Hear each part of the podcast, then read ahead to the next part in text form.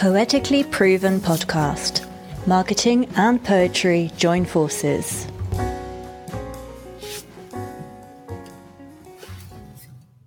Hello, everyone, um, and welcome to the first episode of the Poetically Proven podcast, which aims to bring together poetry and marketing.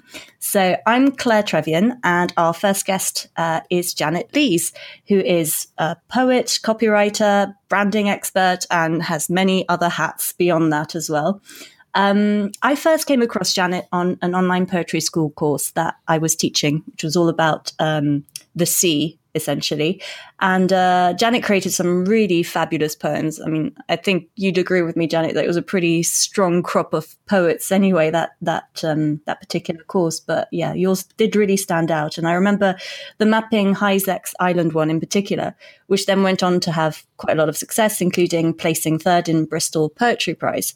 And I hear that Janet will be reading it later for us, which is fantastic.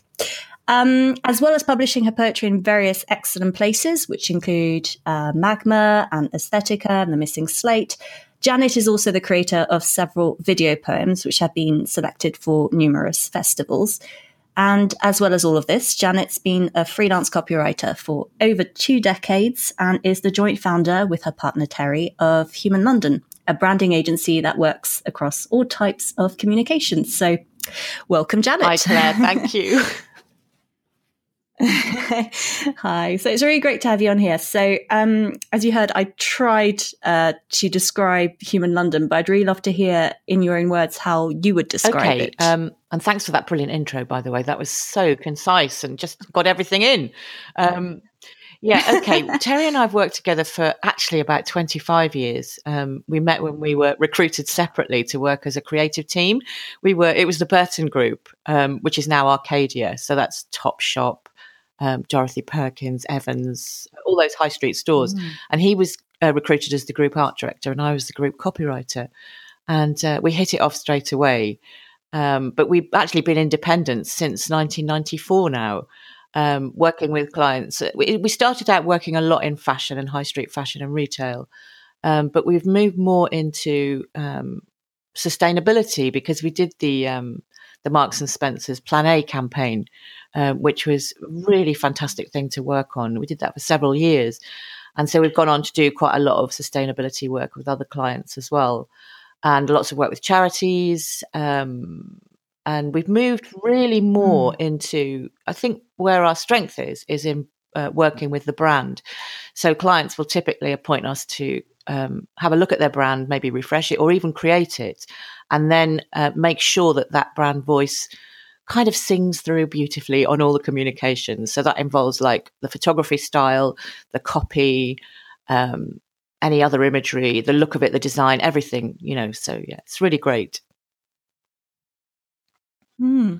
No, I love that. I was reading your your blog post on um, Human London where you were talking about branding and the humanity of branding and how you, you know, you involve uh, everybody really in the business, you know, sort of, uh, and that phrase that you said, which is your brand is your shared voice, there to stand up for you when you're not around, to stand up for yourself. Just love that idea of the brand talking behind your back and all of that.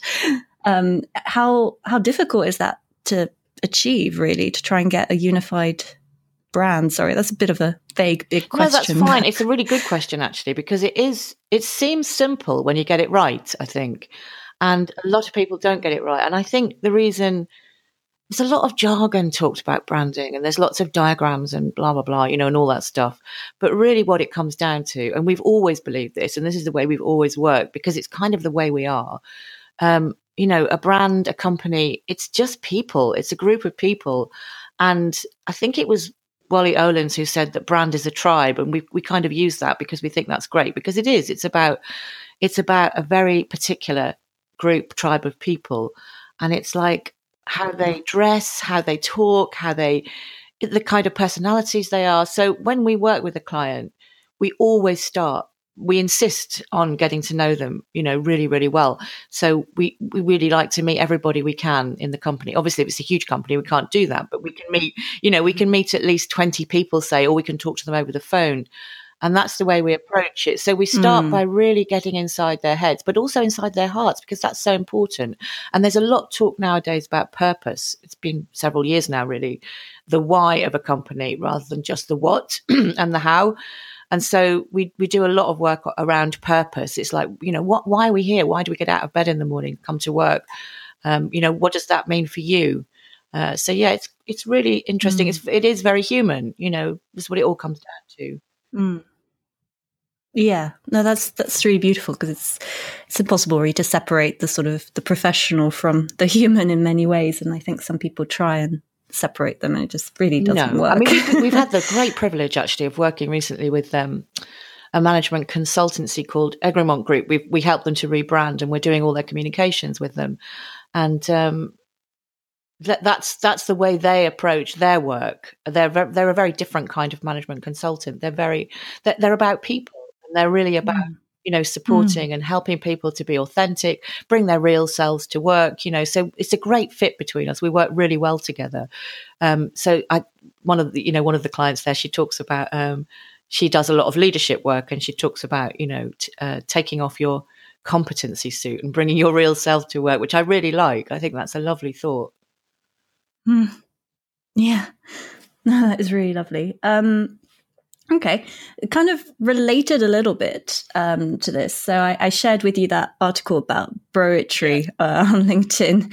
Um, for those uh, listeners who haven't come across this term yet, um, I mean by that that trend for um, sort of semi-inspirational statuses that are often really double spaced and a little clickbaity, but there's a sort of a bit of a performance of authenticity almost, I suppose, in them, as sort of trying uh, very hard to be, I don't know, an authentic self or an idea of an authentic self, I suppose, in a lot of those uh, statuses.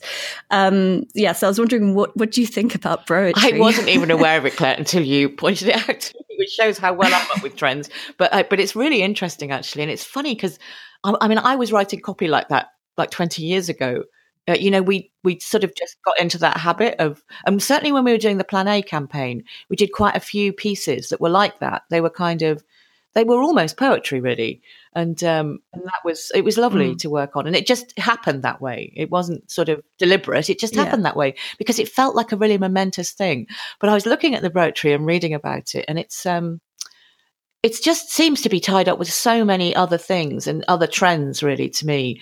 I mean, obviously, you know, we're all aware of those like maddening kind of, there was, you know, affirmations, which are like, you know, I am lovely and I love myself and everything in my world is wonderful, which I can't, I've never been able to mm. stomach those because I can't believe in them. You know, they're not real. And uh, so there's that kind of thing. And and I think some of the Instagram poetry actually is a kind of backlash against that, against those sort of everything is perfect affirmations. People are kind of spilling mm-hmm. their guts on in Instagram poetry, which is which is more real in a way. Um, and and I, you know, I was reading the article you sent, and he says it's really important to include a personal story and to be vulnerable. And I think those are both examples of much larger trends in business as well. Um, I, have read quite a lot of books by Brené mm. Brown, who is a, I think she's a, she was started as a social researcher. That that's really what she is, but she's become massively popular. She had a TED talk on shame, and she did a TED talk on vulnerability, which was it just went off the scale, and then she did a TED talk on shame, things that are not normally ever talked about in business. And uh, and then I read her book Rising Strong recently, which was about uh, failure really and but embracing failure in an authentic way not just saying we failed but it made us stronger mm. which kind of glosses over the actual experience but on being with that you know when you're face down in the dirt which i thought you know it's really interesting and it was a great book actually. Um, so it's kind of it reflects mm. that i think as well and this idea of a purpose and everything is becoming more human but in at the same time obviously when that happens there's an awful lot of imitation that just isn't real. It's like greenwash you know? Um, mm. it's kind of and it, it, and it and it becomes intensely irritating because everybody jumps on the bandwagon so yeah definitely. yeah. That's so um, interesting actually what you were saying when comparing it with instagram and how you, you get the sense that with a lot of instagram poetry then it's a bit more um, sort of raw, shows a bit more the the underbelly, I suppose, of that sort of facade because um, my first instinct, which was maybe a bit cynical of me when I was seeing those poetry examples, is that it did remind me of those yeah. you know, terrible inspirational yeah. quotes you see on Instagram as well. So, I mean, obviously, Instagram is a very broad church, and there is a bit of everything there. And there's the inspirational guff, and then there's you know better stuff. Um, and it was making me uh, wonder what your thoughts are on Instagram poets in general. I mean, I'm air quoting them, which you can't see obviously, as if they're kind of a, a specific genre rather than, you know, it's a choice of a platform really that you know some poets prefer to publish on but they really do seem to divide people there's a lot of people who are keen to just you know dismiss them all in one swoop and others who really love what they're doing. And I was wondering what you feel about them, especially as you're such a an active Instagram user yourself. Yeah, with Instagram, I tend to be. It's more. It's more for my visual work that I use Instagram. And, um, mm. Because it's given me a kind of platform for that, which is great. We'll talk about that anyway. But um, I don't know. I don't read a lot of Instagram poetry. I've read some, and occasionally I see some and I think, wow, that's the haiku. It's fantastic. And then, but there's an awful lot, as with the broetry, I'm sure, and that's happening in bro- with the broetry trend. And he says, the guy who wrote that article says, you know, it's not, it's not easy to write well like this. You know, it's not easy to make it mm. effortless. Mm. As we know, it's not easy to write poetry. It's not it's not easy to write good copy. It's not easy to write good poetry. And some of the Instagram poetry that I've seen is truly dreadful. I mean, it's full of spelling mistakes. Um, it's full of grammatical mistakes. Not that that's desperately important, but if you're going to put something out there, you want you want it to be right, mm. you know, and and sometimes it really is bad. Um, yeah, it's still publishing, even if yeah. and I think also so. it's it, there's a hugely positive side to it, which is it's you know poetry is cool with spoken word poetry and Instagram mm. poetry and all of these kind of upsurges. It's cool, and it's also I think, which is something else I touched on um, later on. Um, it's giving women in particular a voice, which I think is fantastic. Um, so mm. I think you know I can see both sides of the argument really. Um, and I think there there are all mm. kinds of poetry for all kinds of people, and it's just great, really, that it is such a broad church and that it is, you know, making mm. poetry cool again, which is really good. and it's so democratic as yeah. well. Anybody can exactly. post something on Instagram. You don't don't need special yes, training. Exactly. You don't, you don't need to go through. You don't have to fight through the you know the publishing world and the, the yeah. which is very male dominated. all of that stuff, which I want to talk about a bit later. But Sadly. Yeah. Sure, sure. um, it was interesting what you just said as well about um, the sort of uh, simplicity, the perceived simplicity, you know, a bit like how when people go to an art gallery and they go, oh, I could have yeah. done that, you know, or I could have written that and all of that sort of thing. And, and as often happens with a lot of copywriting as well, they go, well, that's so simple. And they just don't, a lot of people just don't realize that it takes a lot of effort and time to get to that final version that is sometimes simple. That simplicity yeah. is is the difficult. It's, it's definitely true, and it's true of all the work we do, Terry and I. It is very simple uh, because that's what works. Mm. People like clarity, and they like they like a lot of white space around things, and you know because it feels better. Um, but sometimes when yeah. you look at when you've been through a huge long process with a client and you look at the final result, you think you even we think to ourselves, how did it take so long to come to that? And how did it, you know, how did we go through so much pain and kind of, you know, uh, it, but, it, but that's the way it is. And, you know, it's great that it, that it looks effortless and it feels effortless because uh, clarity is one of our big, along with humanity, clarity is probably our second most mm. important word, watchword, really. Yeah. All right. Well, as we're kind of on the Instagram thing, I was going to um, chat to you a bit about your uh, personal Instagram account, which, um, for anybody listening, uh, the handle is Janet Lees 2001. Um, you seem to just have this real knack for finding these unusual details around you and even for places that I'm really familiar with. Like I think you came to Oxford at one point and I was like, whoa, where did you find that? You know? Um, and I was just wondering about your your process. Is this something that you just instinctively do as you go about your day, or has it become more of a, a discipline, a sort of a thing that you timetable in a way for hmm, yourself? That's interesting. It's a good question because actually it's actually become a, an obsession, and I cannot stop doing it. It's like I just love it. And I think what happened was many many years ago, I went to art college. and I um, I studied I started off studying textile design as my degree, um, and I then I left after the I transferred after the first year, and I went on to do photography and writing. So I did a split course between visual art and writing, and specialised really in photography and poetry. And um, mm. but I the the pictures that I really loved I I, I love to go to places like dumps and uh, demo you know buildings that were being demolished and I just completely drawn to that kind of thing about decay and the mm. marks that have been made that are then being erased or something. I, am just so drawn to that. But I stopped taking photo. I got quite depressed in my 20s, very depressed. And I stopped doing anything really creative for a long time.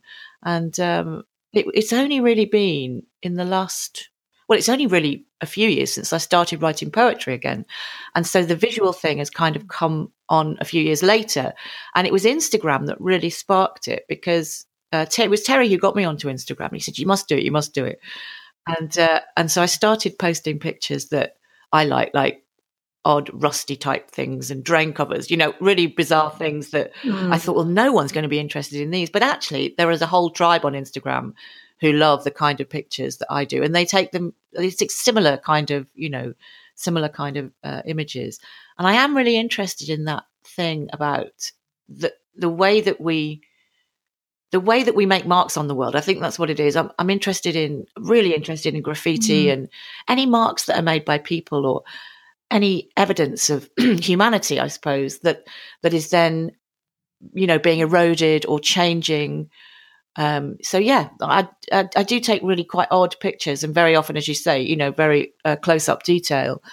Um, but mm. it's it's something that it's it is a discipline because I'm trying to get better and I've got a very good camera now, and I think I'm getting a macro lens for my birthday, which I'm so excited about. So, oh, can't wait! I'm so excited. So I've got a really excellent camera, and uh, I try to I use that rather than the phone now. So I've kind of graduated from just using the iPhone mm. to hmm. using a really good camera. I've become so much better at editing. Um, so yeah, I just mm. absolutely love it, and I and I can't stop. And I have to say, you know, people sort of diss Instagram and say it's a bit whatever. But it has really changed my life because it's given me the freedom to express myself in the way that feels right for me. It's without feeling ashamed of it mm. in some way or without you know devaluing my my work because that's what I was doing all the time. I, oh, nobody's going to be interested in this, you know. Um, so and and actually, what's happening now is as well that the visuals the, the, the imagery and the, the short films that I do, they're really starting to come together with the poetry in a in a really interesting way. So that's fantastic. So it all feels like it's just working finally. Because you know, after after not yeah. doing it for so long, twenty years really probably, I stopped myself doing anything creative, which was a really bad place to be. I, I just feel, yeah. you know, I've been liberated, which is fantastic.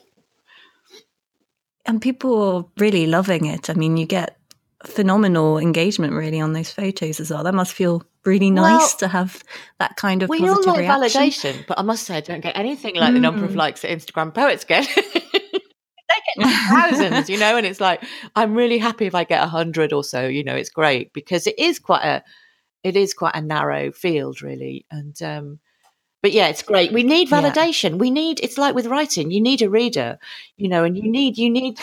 We're so we, needy, we, aren't we? Really? We're needy. Yeah, I am. I am very needy actually, but um, I'm I'm less so now. But I have been in the past. But but also, it's important, isn't it? It's a it's a connection thing. It's like we need to feel that we are yeah. we're part of a tribe, and that other people get us, and it's fantastic. And I've made some really good friends on Instagram. I've got, um, and we kind of there's a an artist in uh, Turkey, and I absolutely love her work.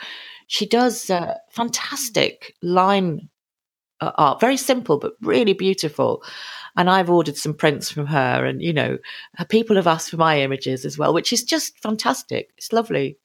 It feels like a real community, and I, I love it. It is, yeah. No, I I was just wondering as well, and listening to you just then, and you, you touched a little bit on your short uh, video poems and everything, which are really gorgeous as well. Um, did that sort of happen around the same time as as your um, getting back into photography and no, all that? It, it, that preempted. That preempted that because mm. Terry and I, it was Terry and I that started doing what we realized, what we now know are poetry films. We didn't know. It was a good few years ago. We, uh, we created one piece, which was, I, a lot of them are based on found poems that we've done together. And we did one called uh, High Voltage Acts of Kindness, which was based on a found poem um, from um, adverts on the London Underground, actually. So they were just like random lines put stitched together in a different way to make it. It was very. It's quite dark and sinister, and it was just Terry had this film of just a hob with a gas flame, and uh, in the background with the noise of somebody making a cup of tea. You know, and it, it just worked putting the two things together. And we're so used to working on television ads, corporate videos.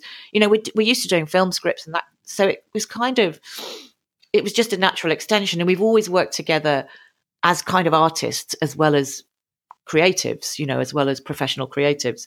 And mm. so we just, it was great. So we put that together. When we actually put it in for the, the Aesthetica Art Prize, I think it was back in 2012, and it was shortlisted, which was amazing. So we got to go to the, um, it was because they have a video and uh, installation section uh, category. So we got to go to the, the show and everything and the launch, which was fantastic.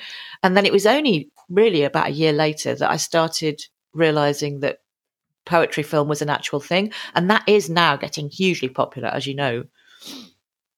Mm, definitely. It's it's really grown in the last few Amazingly, years. Amazingly, yeah not being something many people knew about. And again, it's it's really like it's really democratic. Yeah. Anyone can do it. You just need an iPhone or yeah. something that can take motion, or you can do stills and you know just make a little film with stills. Mm. The software is just so easy now to use and often quite free. It's yeah. just yeah, it's very democratic, as you say. And I love um, author made films in general as well. There's just something, it's like a sort of selfie it in really a way. Is. yeah, that's a great, it's like a moving selfie. Yeah. and yeah, it's just it's just wonderful to see how how authors interpret their own works in in a different format entirely. I just yeah, I'm absolutely addicted. Yes, you know. so am I. um, Okay, so uh, I just want to chat a little bit about um, your day job with air quotes here, because you you found interesting ways to bring your poetry and your creativity into your day job. And when we were chatting about doing this podcast, you even mentioned using found poetry and sharing feedback. So I was wondering, how do you meld the two? How do they coexist? Um, like it's ne- I've never really thought about it consciously, but it just happens, obviously. And I don't know when it was 2011. I went, I did a part time MA in creative writing at Lancaster, and uh, and actually I'd been quite jaded about my work, and I was a bit like stuck in a rut. And um, it totally reinvigorated me, and I, it had the really unexpected consequence of making me enjoy my commercial work because I have to earn a living. It, it, made me enjoy it again. It's amazing. It's totally changed the way, it hasn't changed the way I write because I was writing pretty well anyway, having done it for so many years. But, but it has definitely made my writing better. And, you know, Fay Weldon said, I think she had the best training to be a writer because she was a copywriter first. And I think there's a lot of truth in that. You know, with copy, you have to be really clear, you have to be compelling, you have to be above all human, I believe, and you have to be succinct. So you need to think about every metaphor, every word, every punctuation mark, just as you do when you're writing a poem. Um, but obviously, there are huge differences between the two as well. Because, kind of, you know, when you're working on a piece of copy, you're working to a very strict brief. But when you're working on a poem, it kind of leads you. So it's the other way around. Um, but yeah, I uh, recently, we, when we were working with Egremont, I uh, did a load of very in depth interviews with um, all the senior people and associates and employees. And uh, they turned out to be amazing, fascinating conversations rather than interviews. And and I came to sort of I thought I've got to feedback, you know, I better do some bullet points and this, that, and the other. And it just started to come out. I started to write like lines of what people had said, and I thought, wow, this is like a poem. And so I, I fed it back to them. We fed it back to them in that form. I checked with Terry, and he said, "Yeah, go for it," because it felt like a bit of a risk because they were a new client. It was the first time we'd fed back anything to mm. them and they absolutely loved it. It was great. They were really, really happy, and uh, they took it and they took it to their away days in New York, and then they workshopped it and they did more themselves, and then. Uh, a, a, sort of cut down version of the poem became the script for their brand video because it was their words. I wasn't, we weren't putting our interpretation onto their words. It was their words. So it was them speaking, which mm. was lovely. So when we came to film the video, you know, we just it we we filmed them in doing typical kind of what they do, and the the voiceover yeah. was uh, their words, which was lovely. That's so beautiful and so oh, creative. We love, we love working with them as well. They're great people, and but most people are when you get to know them. You know, if you get to know them, rather than having these kind of barriers of jargon and whatever in between you. So, as you know, so much. no, and I find that often in the more sort of corporate, you know, businesses or the B two B professional services, etc. There's actually a lot of secret poets there yes. and a lot of creative people it's who so work true. there. Well, in fact, the, the the the the one of the people we work with at Egremont is Natalie Gordon, who is she's very senior there, but she's a novelist as well. And in fact, I met her on the creative writing MA, so that's how we came to work together, which was amazing. And there are so many people who are writing novels or writing poetry. So many people, as you say. It's and when you get to know people well, that kind of comes out, and it's lovely. Yeah, no, it's fantastic, and it means that obviously they're, they're they're open to you also being creative yeah. and to seeing that as a as a positive thing. Definitely. You know, um, which is a bonus. okay, so moving back to poetry, uh, um, I was wondering, what have you read lately that you love? Aha. Well, this is really timely. Uh-huh. because it's my favourite poetry collection, and this is no word of a lie at the moment, uh, which I read a few months ago first, and I've been rereading ever since, is Ocean Vuong's uh, Night Sky with Exit Wounds. Um, it absolutely took my breath away, the whole collection. You know, I just, every single poem, every single poem I really loved or liked a lot you know, which is which is quite unusual. And it's his first collection. And I was so glad to see him shortlisted for the T.S. Eliot Award award and just to find out this morning that he won. Which is yeah. I was so happy about because I really think that collection deserved to win it. Um, it's unbelievably good. And mm. it's so full of loss and savagery and kind of brutality and love and tenderness and you know all of those things but it's it's it's amazing it just really did take my breath away. So yeah, it does feel unlike really anything else. I don't know. It just sort of stood yeah. out very um, it, sharply when I when yeah I read same it. here for me. It really did. I read another uh, another collection uh, very almost at the same time by Christian Wiman, which I really, really liked as well, called Every Riven Thing. I think that's an older collection, mm. but I love that as well. But this one, yeah, is my definitely my favourite recently. Oh, fantastic. Yeah, it's great that he's won as well. Um, yeah, interesting shortlist, obviously, which drew quite a lot of um, what's the word?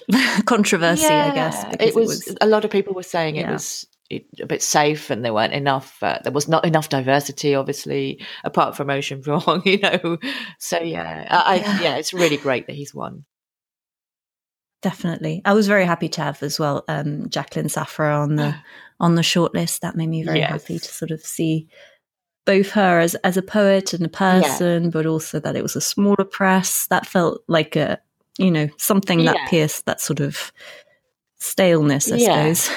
Um, yeah, or predictability that people were seeing in that shortlist. Um, okay, cool. Um, would you like to read a poem for us? I would. I'm going to read. I'm going to read the one that you mentioned, "Mapping Hyzex Island." Excellent. Um, because it's really timely. Because I think, uh, in, thanks in part to David Attenborough and Blue Planet Two, um, the public concern over trash in the ocean is finally reached tipping point. It seems, and mm. things are really happening now.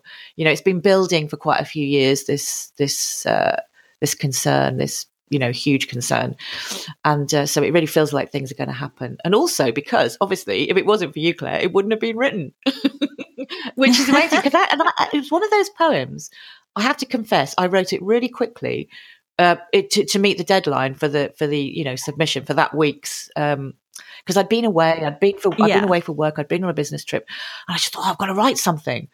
And I, and this um, Island, which is a kind of man-made island made up of fishing nets uh, and buoys and all kind of debris um, that's believed to have come from the the tsunami um, in Japan in 2011, and it, and it was discovered by Captain Charles Moore in the middle of the Pacific Garbage Patch, which is that massive swirling mass of trash which is about the size of Canada, I think, in the Pacific Ocean. And uh, he discovered it, and he christened it Hyzex Island because that was the name that was stamped on the buoys. Hyzex was the, obviously the name of the corporation, and I just uh, he discovered the garbage patch as well.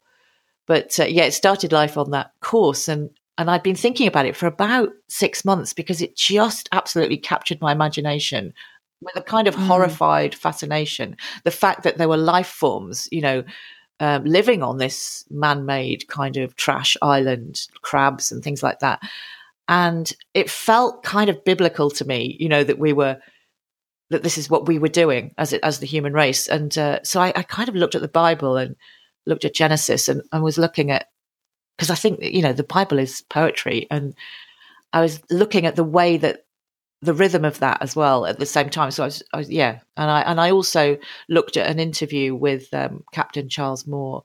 It was a diary entry actually, and I looked at the way he'd written about how they discovered the island, and so it was inspired by those two things. So I shall read it now after that very lengthy introduction. Here we go. On the first day, we viewed the island from above. A lightning flower flung across the skin of the sea, under the burning eye of the sun. On the second day, we approached it from the water, observing aspects of permanence. Three years and four months an island now, its shape shifting between evening and morning. On the third day, we walked it, measured its synthetic drumlins, its rope beaches, its tightly woven coves, weighed the miles of clouded water beneath our feet. Earth of a kind, sea of a kind. On the fourth day, we went down to meet this landmass in its own twilight. Ghost nets reached out to finger our hair, calling us to the mausoleum of the island's rusted underbelly. On the fifth day, we saw the ocean swarm, angelfish and rainbow runners twisting, twisting through drifts of polymer confetti that play act as food, feeding the very body of our island. The sixth day, we spent logging life. A shore crab, clams, an albatross in flight off the western peninsula. We collected old eel traps, scraps like pastel coloured shark's teeth with which to make a necklace for the children. We bowed our heads under the weight of that night's stars. And when the seventh dawn came, we saw our work was done.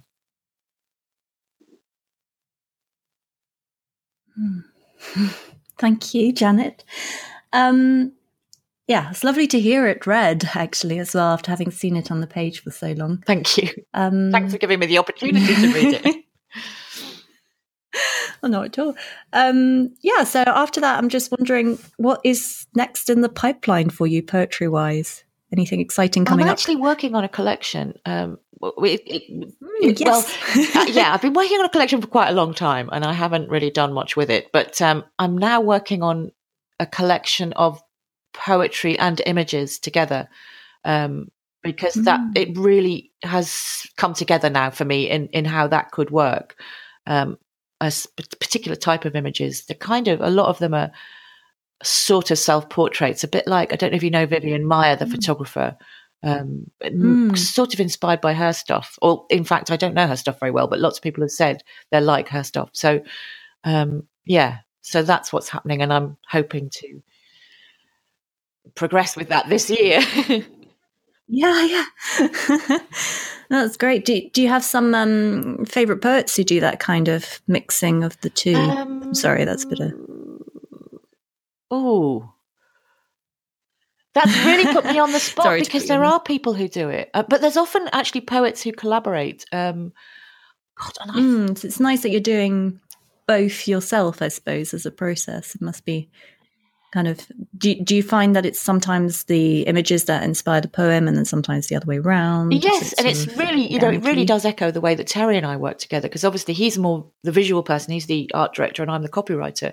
But we absolutely, you know, we're so interchangeable now, we're, having worked together for so long that sometimes he'll think of the words and I'll think of the image, or you know, or we just we just absolutely spark off each other. and It's so quick now to happen, you know. Um, but yeah, I can't think of any names. They've completely deserted me. There's one photographer. That's okay. I can't remember her name. Sometimes these things She happen. does. She does photography as well, and I cannot think of her name. And she's well known as well. Oh, I'm sorry. Don't worry. It'll, it'll, probably come back to you in yes, 10 minutes. I know. I know. Will. Okay. Well, I think that we've covered quite a lot of ground already. So um, thank you so much for agreeing to do this podcast and for chatting. well, thanks so much for inviting um, me. It's been great. okay. All right. Well, thank you very much. And uh, goodbye, everyone. And uh, hopefully, you'll do another one of these next month. All right. Bye. Bye.